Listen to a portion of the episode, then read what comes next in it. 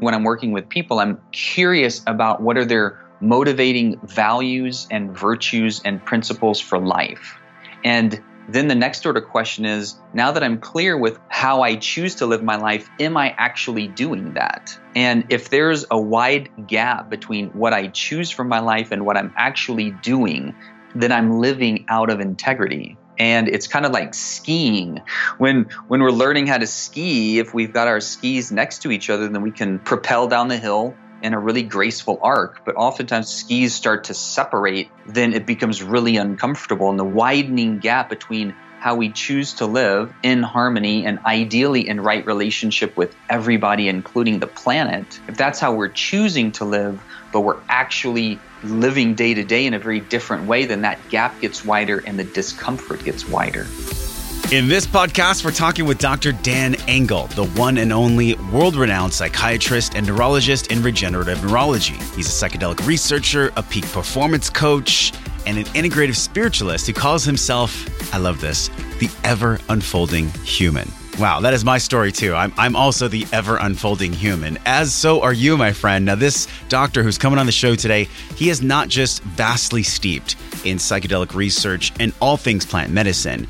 He also has a unique background and passion for concussions, stemming from his own three decade investigation into the many modalities for healing his own traumas, which is why today we're focused on healing the human in this sometimes overwhelming modern world. And what's fascinating most about this episode is that, yes, there is the right side of the page that says the goal of medicine is to facilitate the innate healing of the body and mind. But that is not the current Western construct. We're seeing this rapidly evolve, and Dr. Dan is on that edge of medical, whole body evolution when we look at medicine. Because as you'll see on the podcast today, he really understands what it means to have physical and psychic integrity in the human experience of our modern world. We also explore the Satori method. It's a way that Dr. Dan is helping people heal and have long term positive change, not just mentally and emotionally, but also physically, tying in these three components of wellness. We also learn how he's helping design a new blueprint for psychiatric healing to help decrease addiction, depression, trauma, and the ever present numbers that are out there around PTSD, especially with our war veterans. I enjoyed this podcast so much. I've been looking forward to this for months. So I was so stoked to get on the call with Dan and explore this intersection of healing the human through different modalities. We talk about plants and entheogens, float tank, sensory deprivation, breath work, holotropic breathing, neurofeedback, meditation, vipassana. There is not many areas of healing the human that we did not explore. We also talk about Dan's specific approach to screening, the preparation for psychedelics, and also the setting, supervision, and most importantly, the integration. If you yourself are on a healing journey, or if you have a friend or a family member that is looking for deeper healing within themselves to really address the systemic root cause, which is where most, if not all, issues originate from. Share this podcast with them. Share this to make sure that they can have a tool that can help them in their process, in their healing journey. You can learn more about Dr. Dan Engle and our show notes page at wellnessforce.com forward slash 241. And if you're not a part of the Wellness Warrior VIP Club, this is your chance. Go to wellnessforce.com forward slash VIP. We're giving away unique discounts, things that we do not publish to our email list or on social at all. This is going to be awesome gems for you to take and integrate into your wellness journey. Now, let's dig in with Dr. Dan Engle, the one and only, right here, right now on Wellness Force. I am Josh Trent. This is Wellness Force. My guest today is a world famous psychiatrist and neurologist in regenerative neurology, a psychedelic researcher, peak performance coach, and an integrative spiritualist who calls himself the ever unfolding human.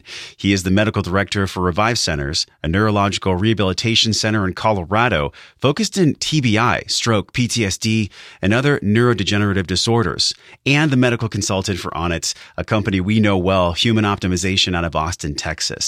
But our guest is widely known for his powerful and cutting edge work at an intersection of mental health, brain health, and consciousness. But through his own journey of healing himself after six traumatic brain injuries, one of which happened just two weeks out from medical school, he found himself searching for the answers and eventually lost faith with traditional medicine to spend the next 20 years and over $300,000 to find those answers, which led to a deeper gravitas within himself, in part through the ancient technology of entheogenic plant medicines. Welcome to Wellness Force, Dr. Dan Engle. Excellent, Josh. Great to be with you today. You know, this has been, as I was mentioning before we recorded, one of my most favorite research projects getting ready for this conversation. Two decades of mm-hmm. work you've had, Dan, in, in some of the most fascinating healing modalities for us as humans. I love these conversations so much. So excited to talk about, you know, not just your personal journey, but for you to share with us your wisdom, this real clarity on the tools for healing humans that are out there, not just for TBI, but also the human spirit, Dan. I, I believe the human spirit right now is being tested more than ever. Uh, I know you're in preparation. You're about to leave for something. Speaking of the human spirit, this Vision 2020 conference in Sacramento. Why did you choose to participate in this conference? I hadn't heard of it until doing research for us. Hmm. Yeah, it's a excellent opportunity to share the platform with a variety of different thought leaders in various sectors of innovation, technology, social justice, environmental sustainability, and frontier medical technologies. And this is where the psychedelic medicines come in. And when they invited me on board, actually, it was through a friend of a friend. And I didn't really know the scope of the platform, but as I got to understand and um, explore it further, I just got more and more excited about being a part. One of the speakers there is someone we know very well. It's it's Dr. Michael Beckwith, and, and also Marianne Williamson's going to be there. Have you had time to talk to them about the subject you'll be exploring? Uh, have you ever come into any conferences with them before? No, we've intersected again through friends of friends, and even more recently with Michael Beckwith being affiliated with one of the medicine centers in Costa Rica that I've become familiar with, and I consult with sim- similar centers in that same region. And so our Venn diagrams have been kind of circling around each other. So yes. if we have the opportunity to talk I think it'll be a rich conversation. Uh, it's so fascinating to me how you said the Venn diagram because it's where the circles do overlap. And, and something that has overlapped for you in life is, is healing yourself and then taking that knowledge through your academia and also personal experience and truly walking a hero's journey. I flash back to this conversation we had with, with Kyle Kingsbury from Onnit, who I, I know you have a deep friendship with. And mm-hmm. I believe it was his experiences through moving through some very, very uncomfortable thresholds that actually allowed him to be the director of human optimization. Now, your role with Onnit is quite different because from a medical perspective, uh, tell us exactly what you do for Onnit for people that don't know. Mm. Yeah, it's been multi-leveled in regards to the front-facing business sector, so to speak. It's been in terms of product development. So I've helped develop uh, a good number of their products that are on the market today. And then also more behind the scenes, it's been in team management, um, support to the growing organization itself, and in direct run one on one as well as small group formats where one on one I've gotten to know a huge number of the team members, and then small group formats we've shared uh, retreats. And these optimization retreats, we're going through shared processes of digging deep exhuming the shadow, so to speak, bringing that into the light, having transcendent experiences that might be through breath work or through hikes and vision quests or through peak performance methodologies. And when we're in a shared experience and we're going through a transformational process, it really tightens the web of everybody involved. The interesting part is I can distinctly remember walking around Paul Chek's home. We did an interview with him at his heaven house, and he said that the rock stacking area was very sacred. I'd love for you to talk to us about your relationship with Paul. He's he's one of our most trusted advisors when we look at this physical and emotional intelligence. How did you come to meet Paul? Mm, I met him also through Onnit. I happened to be in Austin and I was having a conference with Aubrey and some of the optimization team, and it just happened that Paul and I overlapped at that same time when Paul was visiting the facility, and uh, Bald Brothers just kind of like instantly recognized yes. each other, and uh, we just dropped into a variety of really cool next level conversations, and there was so much synergy and resonance that we knew that we were going to develop a good friendship over time. And then I spent a few days with Aubrey and Kyle at Paul's place earlier this year. I think it was about six, eight months ago now, mm-hmm. and saw that Heaven House. And it's just, he's got a really beautiful arena there. And his library is gorgeous. Right. The the different realms of consciousness and performance on multiple levels. And when I think of like body, mind, heart, and soul, he's very tapped into all of those arenas. And when I got to know his personal development platform in the health coaching arena, also really impressed with the breadth and depth of it because I hadn't haven't seen many, if any, developmental platforms for performance that have been codified as well as his. And I think that's one of the reasons that he's really trusted and and recognized in the industry as one of the thought leaders. Well, and I could say the same for you, man, because, you know, in preparation for this, just noticing the multitude of shows you've been on. And, you know, I mentioned a couple minutes ago, I, I think the human spirit is being stretched and tested now more than ever, specifically people who have a voice at the leading edge of what this world needs, which I believe is a higher state of consciousness. It's not about just going to a place where we can take an entheogen, we can take a plant medicine. There's many different different ways to get us to that higher state of consciousness. And then, of course, once we're there, then we can actually look around and see what else is possible. Because let's be honest, and I'd love your your take on this. The current state of affairs in America, this this revolution that we talked about with Paul, it's coming, and it's coming through some of these tools. What do you see the revolution? What does that mean to you? The actual consciousness revolution that's happening right now. Mm. Well, crisis precedes transformation every time, individually and collectively. So it depends on your perspective of what we're assessing, like the current state of affairs. In many ways, we're more abundant than we've ever been, and we're better off than we've ever been. There's more information that's being shared instantaneously, there's less pestilence and famine. There's more opportunity in a variety of sectors where there weren't before. There's less war. So those are all more like the abundance measures. What I see, though, in my perspective, because my pulse is on the thumb of mental health, or my thumb is on the pulse of mental health, mm-hmm. I guess it could go uh, the other way around as well. and in that arena, we're seeing more crises than we've ever seen. There's an anxiety and depression epidemic, especially in our youth. 200% increase in suicide in young girls 10 to 14 years old, right? Astronomical. 22 to 35 veterans commit suicide every day. There's an opiate epidemic that is spanning the age gap. Used to, it was like 20 to 40, mostly heroin abusers. And now it's younger and younger and older and older.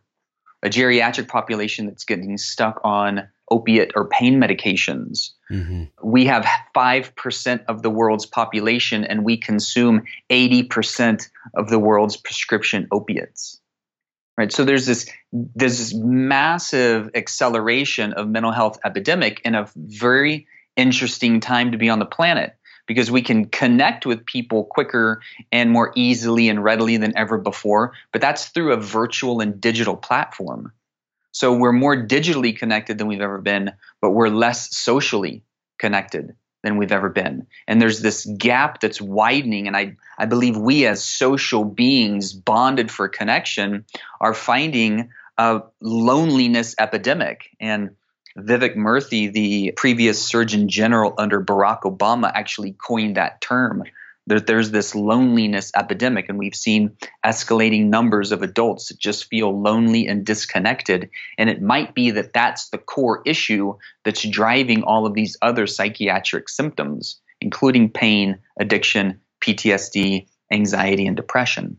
I love the way you explain that because I, I, think about Gabor Mate, who's also connected to a center I know in Costa Rica. He has this in the realm of hungry ghosts, these hungry ghosts that really possibly are in alignment with what you said. This epidemic of loneliness, if something is in the dark, it just thrives and grows. But if we shine light on loneliness, if we shine light on what the suffering and, and the hurting that people are actually going through, that's where it can't live. And we can't take something that thrives in the dark, shine light on it, and expect it to flourish. Uh, this paradigm flip of loneliness. Why do you think this is? Is it because the rise of social, or what do you think is the contributing factor to this loneliness epidemic? Mm, that's an excellent question. I think there are a variety of different ways that we could look at it and a variety of different causative factors. One is this digital age and social media and how we present ourselves in a particular way that is oftentimes inauthentic to actually how we're living our lives.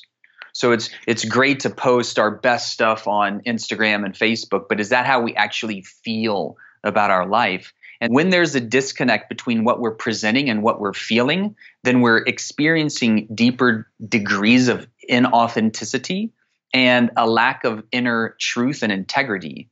And when we're out of integrity, there's an effect mentally, emotionally, and psychically.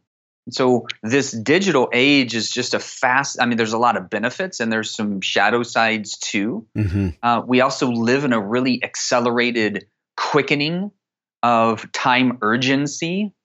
And so, for example, if if somebody's texting me a question and I don't get back to them right away, oftentimes the response is either like, are you upset? Right. Or is something wrong? Or what happened? I've caught myself in that space before. And it's like, wait a minute. I actually am aware. I'm watching myself be upset that somebody didn't text me back. And I'm just like, what's going right. on here?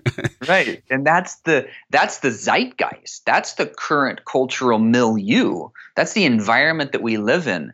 And just as Gabor Mate says, you can't separate the mind from the body. You can't separate the individual from the environment. Mm. So we live in an environment that's accelerating in time urgency. The number one cause for stress is time urgency. The number one cause for chronic disease is stress. So there's this linear relationship between this accelerated, um, fast paced digital age that our nervous system has not genetically evolved to be able to adequately engage or adequately process without some negative ramification.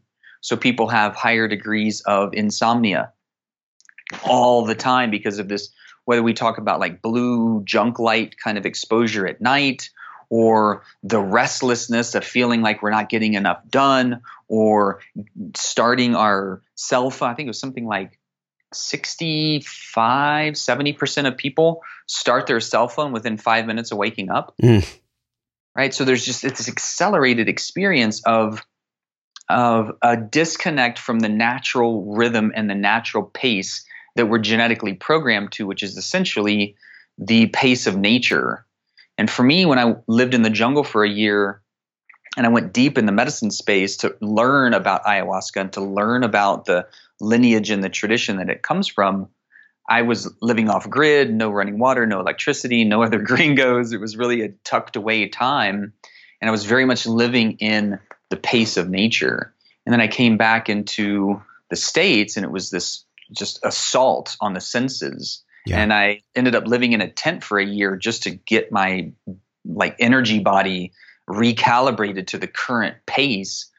And it was one of those reflections for me, like a real world reflection, like, wow, we as a society are really living outside of the natural order that we're used to coming from.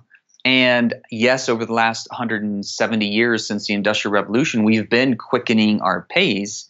And there's still a lag time for our nervous system to catch up because the time urgency is only accelerating. You bring up something fascinating about integrity. You know, you mentioned the the physical and the psychic integrity. How would you define that? Because I think for some time now we've realized as a collective that we are out of integrity and we're using a lot of different things to cover it up, to kind of salve it. How would you define that, the psychic integrity? I think about integrity being a sense of wholeness and a sense of truth. So to be integrated, when a system is integrated, it's connected and woven together. And there's usually a harmony or a sacred order to it. In regards to integrity with truth, it's integrity with our word, it's integrity in following through with our commitments to ourselves, not just our commitments to one another, which are also important, and being good with our word it's also the integrity to the things that we find most valuable. And when we, and, and many people don't even know or haven't really done the internal investigation because they either weren't taught to or weren't just like driven to. It's something I geek out on a lot. I'm, I'm constantly, um, when I'm particularly when I'm working with people, I'm curious about what are their motivating values and virtues and principles for life. And oftentimes when we start to noodle that or get more clear around what those are, then the next order question is now that I'm clear with what how I choose to live my life, am I actually doing that? And if there's a wide gap between what I choose for my life and what I'm actually doing, then I'm living out of integrity. And it's kind of like skiing, you know, when when we're learning how to ski, if we've got our skis next to each other, then we can propel down the hill in a really graceful arc. But oftentimes, when we're learning how to ski and skis start to separate, then it becomes really uncomfortable. And the wide, the widening gap between how we choose to live in harmony and ideally in right relationship with everybody, including the planet, if that's how we're choosing to live, but we're actually living day to day in a very different way, then that gap gets wider and the discomfort gets wider. I love the analogy too of skis widening. We can only use our groin and our adductors to hold that for so long before we do the right. splits and get injured. And I think collectively what's going on right now, we have an economic modality that isn't serving in an egalitarian way. Um, I think there is a stronger way to have capitalism be more egalitarian. Then we also see this widening of the legs, as you've talked about, and this spiritual malady that so many people experience where alcohol, marijuana, any kind of drug, even shopping, whatever it is, Dr. Dan, like these things come in to give people just a brief respite, just a tiny bit of breath that they mm. really truly need. And what's interesting about this is that you talk from this place of 20 years of actually healing yourself. TBI, speaking of skiing, like skiing was one of your TBIs. And this voice that you have, it, it comes from this place of actually going through, man, I can't even imagine what it would be like to have six head injuries, six traumatic brain injuries when you were in medical school. Like the two weeks that you had before medical school started, you did this pier dive, you had an injury did you even think at that time, did it ever even come into your consciousness that you would go through the path you did? In other words, going into a field that's involving brain and neurology and then having to heal that yourself. Was that ever even mm-hmm. a thing in your consciousness? Not at all. No, I went to college to play soccer and we had a great team. We were one of the best in the nation. And that was like my goal. I'd, I'd been groomed to play soccer my whole life and college and potentially going pro was the goal. And then halfway through my college career, my advisor asked me what I was going to do with my chemistry degree, and I was like, I don't know. and he actually recommended medicine. And the more I thought about it and looked into it, the more I enjoyed the idea of getting in either into either emergency care medicine or surgical care because it's quick, it's high paced. When you go in, you know what the situation is. It's hands on. When you leave, you know if you succeeded or not. It was I was super type A, very goal directed. Um, captain the team 4.0. You know, just like I cut you off the team if you were even a whiner. It was just this like really intense time. I was hmm. really intense in high school and college. And then when I broke my neck two weeks before medical school, it completely changed the trajectory. Wearing that halo for three months as I started med school was finally a process of slowing down and then realizing I had been living my life according to others' expectations and trying to fulfill others' desires for me, which became my own over time, which is what kids do. They adopt their parents' expectations or the society and environmental expectations, finally started to slow me down. And I became more reflective during medical school, and I realized that I didn't want to be uh, married to my job. I didn't want to be in the hospital for 100 hours a week. I'm glad there are people that do that. But when I really got in touch with what was true for me, I realized that what that wasn't the right fit. And because I had had numerous head injuries and almost a spinal cord transection and was paralyzed, I was really curious about neurology. So then I eventually got into psychiatry and neurology. And even at that point, I didn't know what I would eventually get into. So I did all my neurology and psychiatry training, got board certified, was running a clinic, and then I was introduced to ayahuasca. And then in one weekend workshop, I learned more about myself than in a whole decade of psychotherapy. And I was like, holy cow, what is this fascinating medicine that's creating this awakening experience that I've never heard of mm. after spending half of my life studying the mind? No one's ever mentioned anything about this. You were in school, you were actually healing yourself while you were taking the academic literature about the brain. What was the frustrating part though? Because you mentioned online that you didn't get the answers that you were looking for. Like, what did you receive as far as how to heal yourself that didn't work? Well, the medical paradigm is, a go- is good for acute care management. We're good on the battlefield, we're good in the emergency department, we're good in triage care, and that's where pharmaceuticals are good they're big sledgehammers that arrest pain, including psychic pain or psychiatric symptoms, depression, anxiety, addiction, etc. But psychopharmacology or the prescription medicines will not get to the core issues. They're not designed to do that.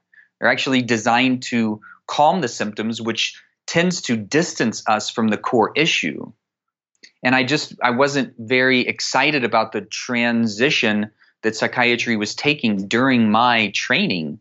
It went from psychodynamic psychotherapy, which is more humanistic and inquisitive about core issues, into psychopharmacology.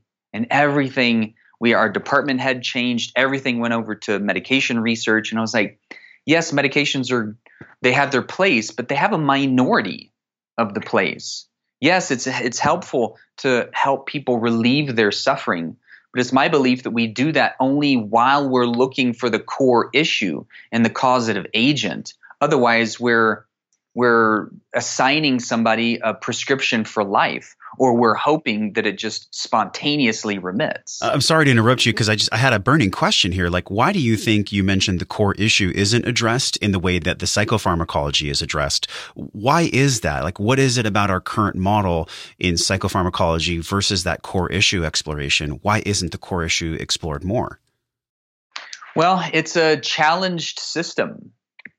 The current amount of time that your average physician is able to spend with their clients is like 11 or 12 minutes. And that's because of insurance reimbursement rates and the entire medical architecture. With psychiatry, the usual treatment models are cognitive behavioral therapy and talk therapy, and what talk therapy does well is it reestablishes a trusting relationship with a person that's ideally altruistically serving our better outcome mm. without bias, just presence, curiosity, inquisition. We get into the material, but it's it's, it's challenging because in developmental child psychiatry research, we see that the majority of the personality is set by the time we're 5 years old which means like by the time we get into school we're mostly kind of who we are going to be as a personality construct until we start doing the deeper work and getting more clear on what makes us who we are and wow. why we're believing the things that we do about ourselves in life and before 5 years old we haven't connected the language center with the memory center so if most of what makes us who we are is solidified even before we have a connection between language and memory, then it's going to be hard to just talk about the issue because we don't have recall. There's not a narrative. So it's a challenge system kind of just straight out of the gate. Mm. And then with what doesn't work for therapy, like if we can't talk it through, then we rely on pharmaceuticals to manage the symptoms. So it's a system that's built for acute care management, but it's horrible at chronic care support and core issue resolution. Hence, my excitement about working and supporting the legalization and the right sharing and availability of the psychedelic medicines because many of the medicines are good for the core issues where psychiatry's weak, the core five primary archetypes of psychiatric symptoms depression, anxiety, PTSD, addiction, and pain. Many of the psychedelics are good for one, if not all of those. Psilocybin, MDMA, LSD. LSD has 40,000 case reports of benefit in the 50s, 60s, and 70s, but there was this cultural backlash because people started misusing it. Yes that this is my this is really what comes up for me when you're speaking about these entheogens and these different psychedelics being a tool because they're not for everyone dr dan like we we understand that they have incredible power but there's also a, a respect that they deserve and, and a mm-hmm. caution that they deserve there are habits to success, and whether you're trying to achieve a better level of wellness or go through a healing journey, the power is in the plants. We've talked about this a lot on many podcasts, but what makes the biggest difference in my life is feeding my body on a cellular level the micronutrients it deserves. This is why, for the entire year and then some, we've partnered with Organifi, our show sponsor, to bring you not just the red and the green juice, but also the gold, this entire day system green in the morning, red in the afternoon, gold at night to help you sleep. All of these juices have plant compounds called adaptogens. Adaptogens are very ancient intelligence that'll get down into the roots of your system and give you the energy that your body needs. With the green and the ashwagandha, and the red and the cordyceps, and the gold with the lemon balm, we're talking about energy when you need it and restful sleep when it's most important. Head over to Organifi.com forward slash wellness force. Use code wellness force. You get 20% off your bundle. Get the superfood bundle to get the deepest discount possible on the red, green, and gold juice so you can have energy and rest when it matters the most. Go to Organifi.com forward slash wellness force. You're part of this crew, part of the Wellness Force audience. You get a big 20% deep discount by using code Wellness Force. Now let's jump back in with Dr. Dan Engle have you seen experimental things coming through the woodwork now where you're a little concerned about them? In other words, uh, you know, ayahuasca, a lot of plant medicines, I think all plant medicines are schedule one. If we just all of a sudden make them legal, don't you think that we need a little bit more of a learning curve as a collective before they become completely legal? I do. And that's where I get into these really fiery debates with other people in the field because some people believe that it's our right to be able to use what comes from nature, right? Ayahuasca straight from nature, iboga straight from nature, psilocybin straight from nature, cannabis is straight from nature. I mean, it's also just ludicrous that cannabis is still federally Schedule One, and Schedule One means there's no known medical benefit and it's highly addictive. Well, we know that most of the medicines we just spoke about have extraordinarily good medical benefit. And they're much less addictive than even something like nicotine, alcohol, or caffeine. When you look at the safety profile, LSD and psilocybin have no known lethal dose, and they're actually supportive for addiction recovery. So, just from a safety standpoint, they don't meet the criteria for Schedule 1. And they're extraordinarily beneficial. And your point's very true. I don't believe everybody's ready to have a big experience in a psychedelic medicine space. So there is an arc of preparation and integration. Those are the two bookends for the experience itself. And so there's an initiative on the Oregon ballot for 2020 for people to be able to vote in legalization of psilocybin.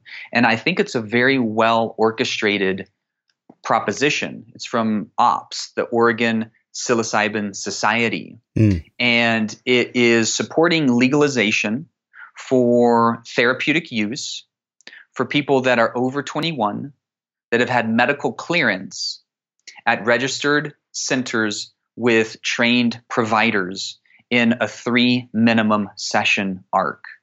And that means one session for preparation, one session for experience, one session for integration. And the curious thing, one of the cool things about this proposition, I don't have any attachments or affiliations with them. I just saw it and was like, oh, that's really well thought out. Mm-hmm. It's as a hybrid model between recreational use and medical use. So it allows people to opt in to have an experience after being medically cleared which means that they're they've been assessed by a psychiatrist that understands these kinds of experiences. They've been deemed safe and ready to participate. They have an inclusion of preparation to understand what they're getting into. And oftentimes, many people that would be curious have already had experiences, so they have some kind of platform and background. But how it's different from medical legalization is that you don't have to meet a particular criteria. You don't have to have florid depression, anxiety, PTSD, addiction, or pain. You can simply opt in if you choose to under the care of a registered center with trained providers. This seems the most exciting to me because then there's, like you said, there's there's a screening, there's a preparation, um, mm-hmm. especially like I don't even know for you know if there's anything like this for ayahuasca or for any of the plant medicines that you might drink, but you know there's a specific diet that you you prepare for as well. This this benefit to risk ratio I've heard you talk about for plant medicines and entheogens. When we look at ayahuasca specifically, what is the path of preparation for this? What is that arc of preparation because we know that if somebody's never had any meditation, no one's ever spent any time with themselves, just with their soul, it's probably not the best idea to go into the jungle and do five days of ayahuasca. Very true. Um, although I do think there's something to be said for the pilgrimage down to a center mm. to have that experience when somebody is ready. Um, one place that I consult with is called the Temple of the Way of Light and they are essentially the largest ayahuasca center in the world. They've seen over 5,000 people come through their facility over the last 10 years, and they've only had a handful of negative outcomes. And those were usually because people were either on psychiatric medications that didn't say anything, mm. or they had a previous history of psychosis and mania and didn't say anything. So, yes, there are clear psychiatric and medical contraindications and reasons that people definitely should not do that work. That's just one example. Yeah. And then in the preparation, when we get in touch with people's readiness, I think of the medicines in a hierarchy, a level one, two, three experience or process or level system. Level one medicines are fairly easy entry point, fairly low side effect potential um, if held in the right set and setting, which is a safe setting. It's meant for deep work. It's not like tripping on psilocybin at a rave which is a completely chaotic experience, mm-hmm. or going to Burning Man and drop an L for the first time, which is a completely chaotic experience. So the therapeutic window is set and the setting, and it's being supported by somebody that is caring and can at least intervene if necessary. So some kind of sitter or ideally a trained facilitator or therapist.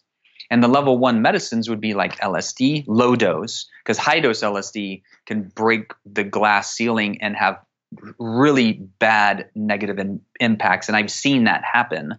Low dose LSD, low dose psilocybin, MDMA, ketamine, cannabis, those are all relatively easy entry points. Still, I, I have to just say for your entire readership and listenership, all of those are still Schedule One, except yes. ketamine and cannabis. Those are actually legal. But I'm not advocating people just randomly opt into an experience. I'm just giving you the kind of the hierarchy. So that's level one. Level two is like ayahuasca, peyote, San Pedro. The reason I put those in level two is because those come from lineage and years, decades, centuries of trained facilitation passed on, and people being trained oftentimes since they were young to be in this facilitation role. So instead of going to like Western grade school, they're learning shamanism and energetic medicine and how to intervene physiologically and energetically on the behalf of one of their clients. So there's a level of sophistication that goes into providing and supporting people through that process. And then level three is Ibogaine and DMT because the experiences are really strong.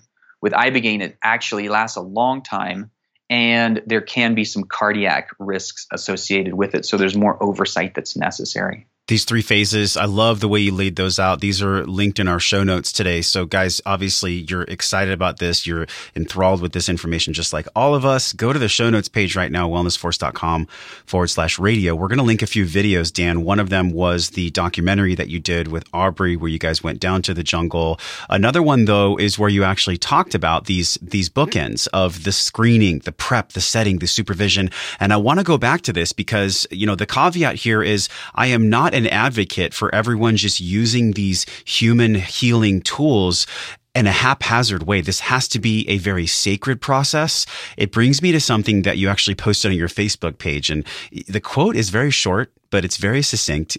One of your favorite quotes, you said, everything is sacred. And mm. it's from Taiku Wakin Wanicello, I believe is how you pronounce the name. Mm-hmm. This sacredness about this system of healing. Can you share with us what that actually means to you? Like, why is that quote on your Facebook? And, and, and why do you believe that this is such a sacred pathway for people? Mm. Yeah, that really is just one of the the core questions and the core essence of this entire conversation. And I appreciate the depth and the meaning of your question. Um, so Taku Wakan Waniche Lo is Lakota, and it translates into everything is sacred. And I've studied a variety of different paths because I get curious about different um, cosmologies and, and spiritual practices and consciousness tools and technologies. And so I've studied Tibetan Buddhism and Zen Buddhism and Lakota medicine and ayahuasca shamanism and a variety of different arenas. And we see that the major spiritual disciplines and traditional paths all speak about the same goal. The Dalai Lama says this too. Everybody's seeking the same thing happiness, fulfillment, peace in their mind, harmony in their relationships, fulfillment. We're all going to the same mountaintop. We're all starting at different places and we're taking different paths, but we're all going to the same thing. Mm-hmm. And when we start to even look at the field of quantum mechanics and morphogenic resonance and Rupert Sheldrake's description of morphogenic resonance. And the fact that at the quantum level, you know, so uh, as above, so below, in the microscopic level, things have a level of interaction that can't be readily explained easily by our, you know, fancy scientific um, tools and technologies. Einstein even described these effects as spooky because he was like, I don't know what they are, yes. but something's happening. And it's my belief that everything can be oriented towards a sacred process. Even my suffering, one of my favorite books is Man's Search for Meaning, Viktor Frankl.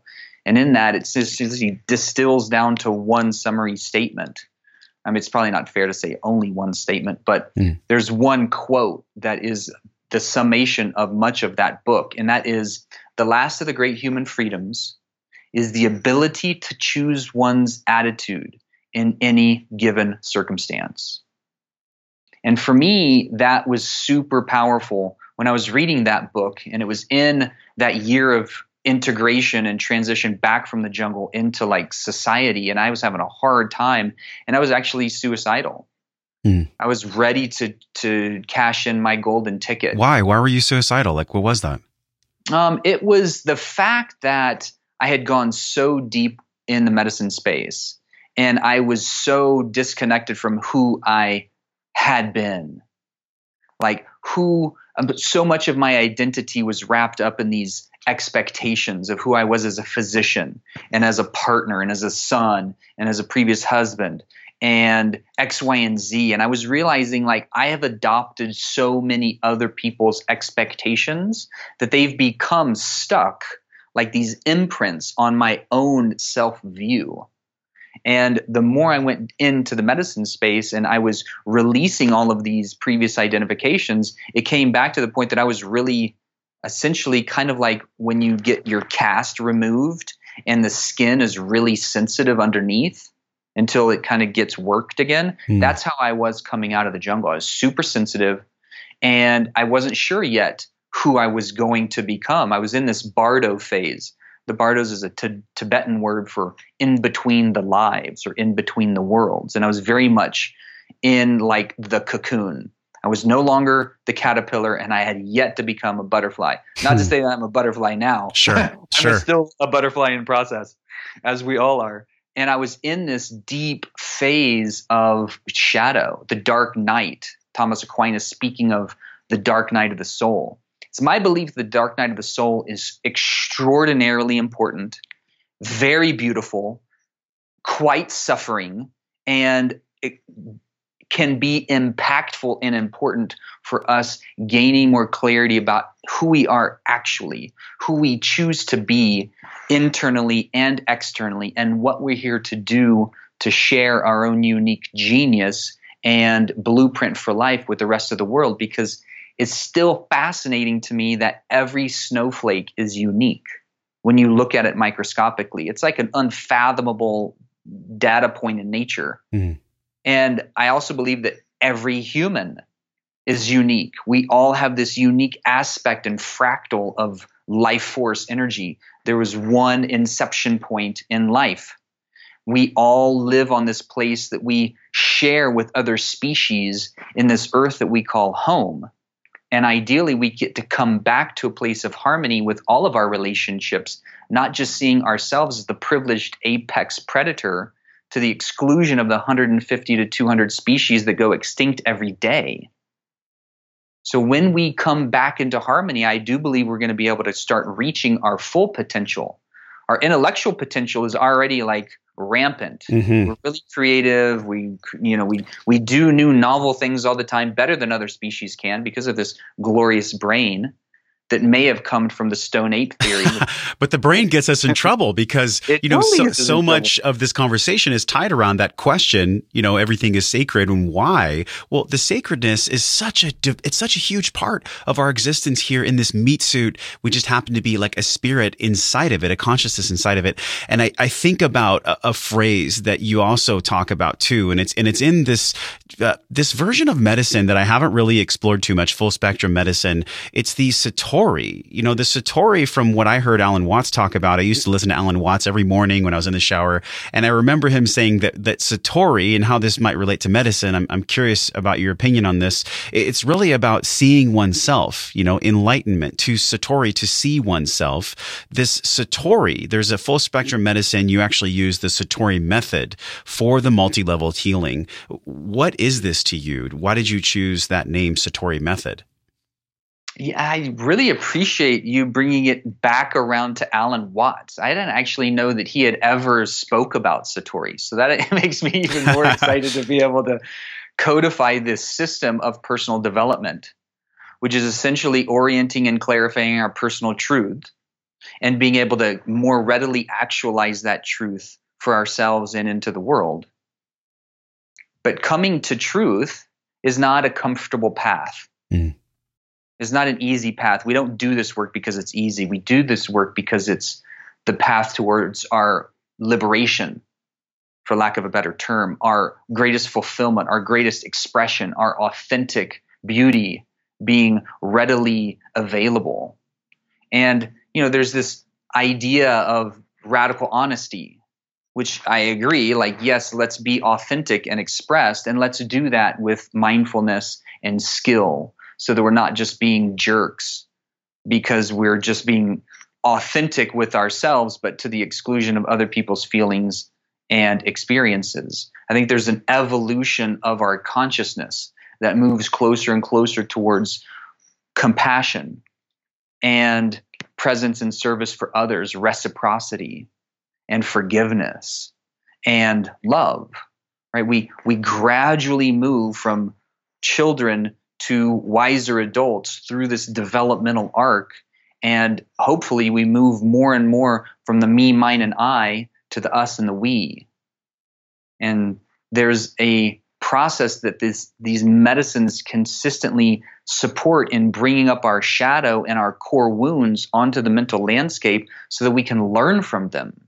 You said that before the age of five, you know, from conception to five, that's where basically the fabric of our human, of our psyche is formed. And then through this Satori experience, are we going back to those first five years and possibly seeing the light and the truth for how things really are?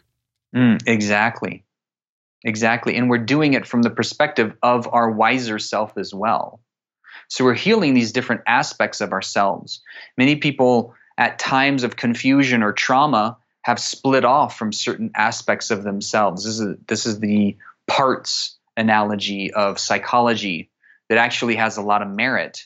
When we have different parts of ourselves that are being expressed, these different archetypes, these different attitudes, these different energies, it's kind of like we are made of a symphony of selves. Actually, that's a term from Jim Fadiman, who's another amazing researcher and thought leader in this medicine arena.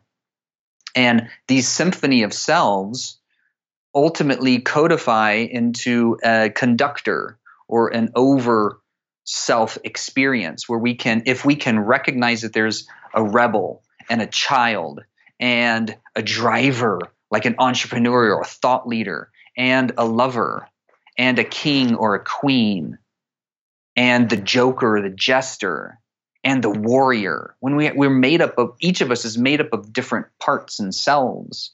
And when those parts and selves are all acknowledged and made valid and may and given voice and expression in a good way, then we become more whole through that process. We become more available to be authentic and to honor everything that's choosing to move through. And we can do that better and better over time because those parts of ourselves that haven't been acknowledged are going to be coming out in repressed ways, mm-hmm. behaviorally or through our belief systems. This is about and personal empowerment and fulfillment. It's interesting because the way that you've described this on the website, we'll, we'll link this fullspectrummedicine.com. There's short term therapies, and then there's more of the integration and a longer term lifestyle. So, how can you paint that picture just on a high level for people of what this experience actually is? Mm-hmm. So, going through a process of truth, right, or, or Satori, or becoming more integrated as a whole human. There's a lot of different ways to do that. Medicine work is one of those, as well as experiencing other altered states through various practices like holotropic breath work or vision quests up on the mountain or extended periods of fasting or deep states of meditation there were mm, shamanic trance dancing you know there's a whole lot of different ways that we engage practices that alter our state mm. ecstasis, right? Jamie Wheal and Steven Kotler wrote this great book, Stealing Fire, which is kind of a treatise on our drive for altered states. Joseph Chilton Pearce wrote a book called Biology of Transcendence, where he talks about like our hardwire for transcendence. And when it's not expressed, it comes out as violence. Yeah. We're coded genetically to be novelty seeking and to experience these ecstatic states when we get clear with who we are and we bring our shadow into the light, like you were talking about that analogy before, which I like that analogy, bringing the shadow into the light so we get to know it. And then through that process, it oftentimes helps in the integration to work with the healing because the, the medicines don't fix us and they're not designed to fix us. This is our work to do. The medicines help us get clear with our truth and they get clear on the direction of being able to actualize that truth, like next steps and mm. orientation. But they don't do the work for us. It's not a quick fix. yes, they open the door. I mean, the, these experiences of higher consciousness in psychedelics, they open a door for us, but it's our soul's decision to actually walk through the threshold, to actually do the work. So the, all the things we've explored today, they're, they're tools, right? And so I believe that, that plant medicines and entheogens are one of those tools. Before we say goodbye though, it, I'd love for you to talk about sensory deprivation and meditation mm-hmm. specifically. Uh, those mm-hmm. two pieces, how are you integrating those into the uh, center in Colorado and, and then also in your own practice just outside of that center? What do those things look like from a practical standpoint?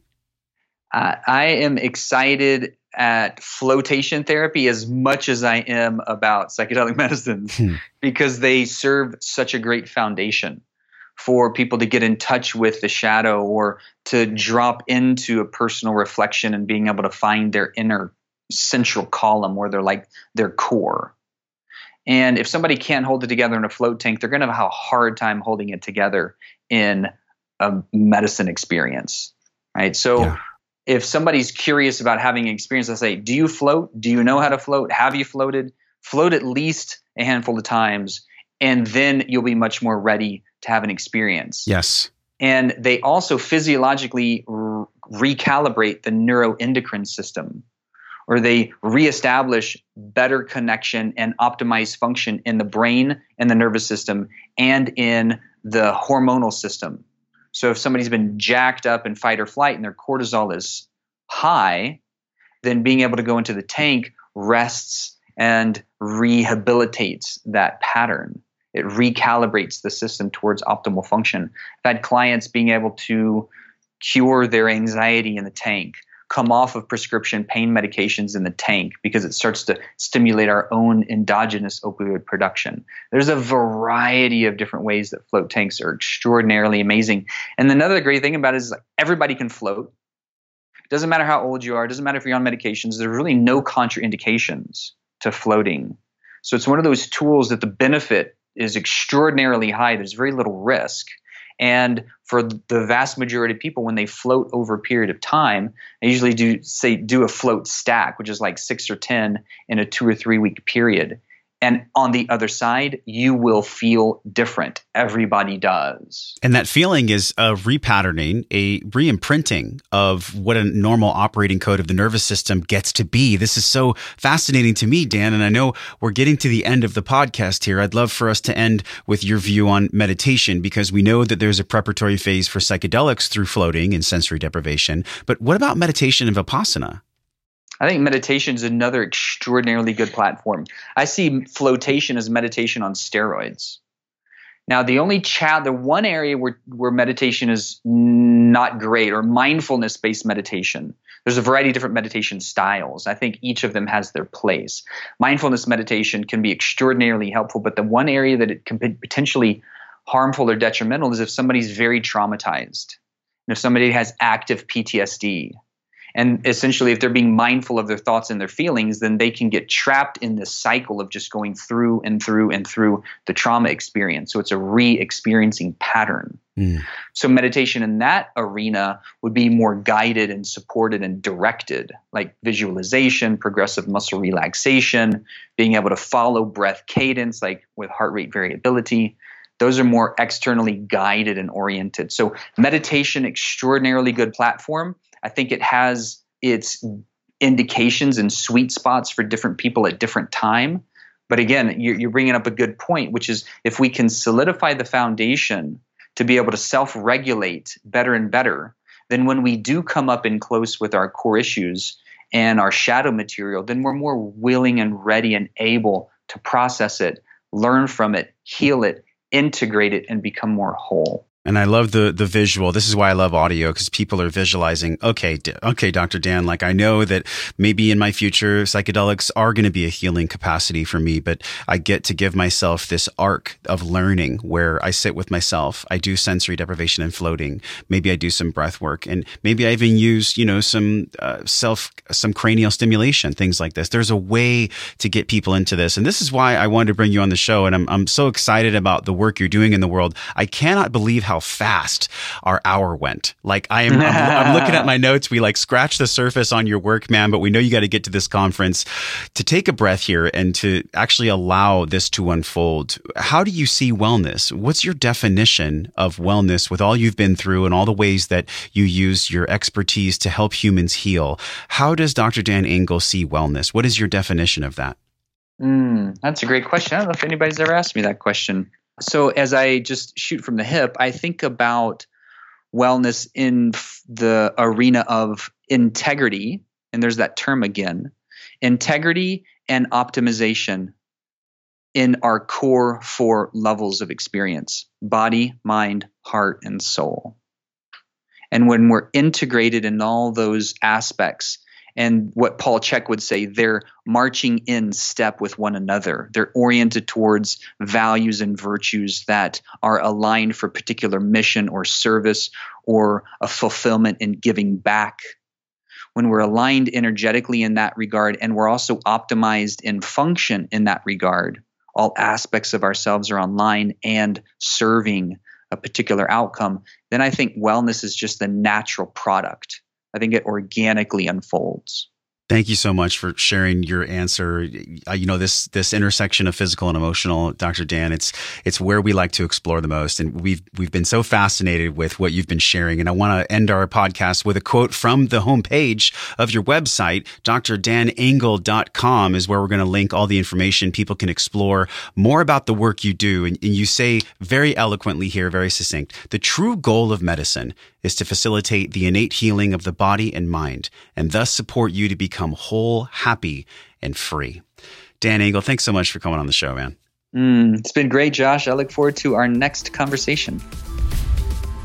Hey, my friend, thank you for hanging out and growing with me today. Everything you learned on this podcast starts with your morning practices. So, from over 200 world class guests and counting, we've distilled the gems, the best of the best science backed practices, down into a 21 minute morning system guaranteed to increase the positive flow in your day. Get this free and powerful 21 minute life changing system over at wellnessforce.com forward slash M21 if you enjoyed this episode, tap your phone, share it with someone you care about because that is how we all get better together. Supporting the show is easy. Leave us a five star review right now from your phone. It helps us reach other smart and conscious people like you. Either tap your phone and hit the link in purple that says review this podcast or go to wellnessforce.com forward slash review. And this show doesn't stop here. We're continuing the discovering process in our private Facebook group. You can be a part of it. All you have to do is go to wellnessforce.com forward slash group and I'll welcome you at the door. Okay, now you get to go out into your world and live your life well. So until I see you again real soon, I'm wishing you love and wellness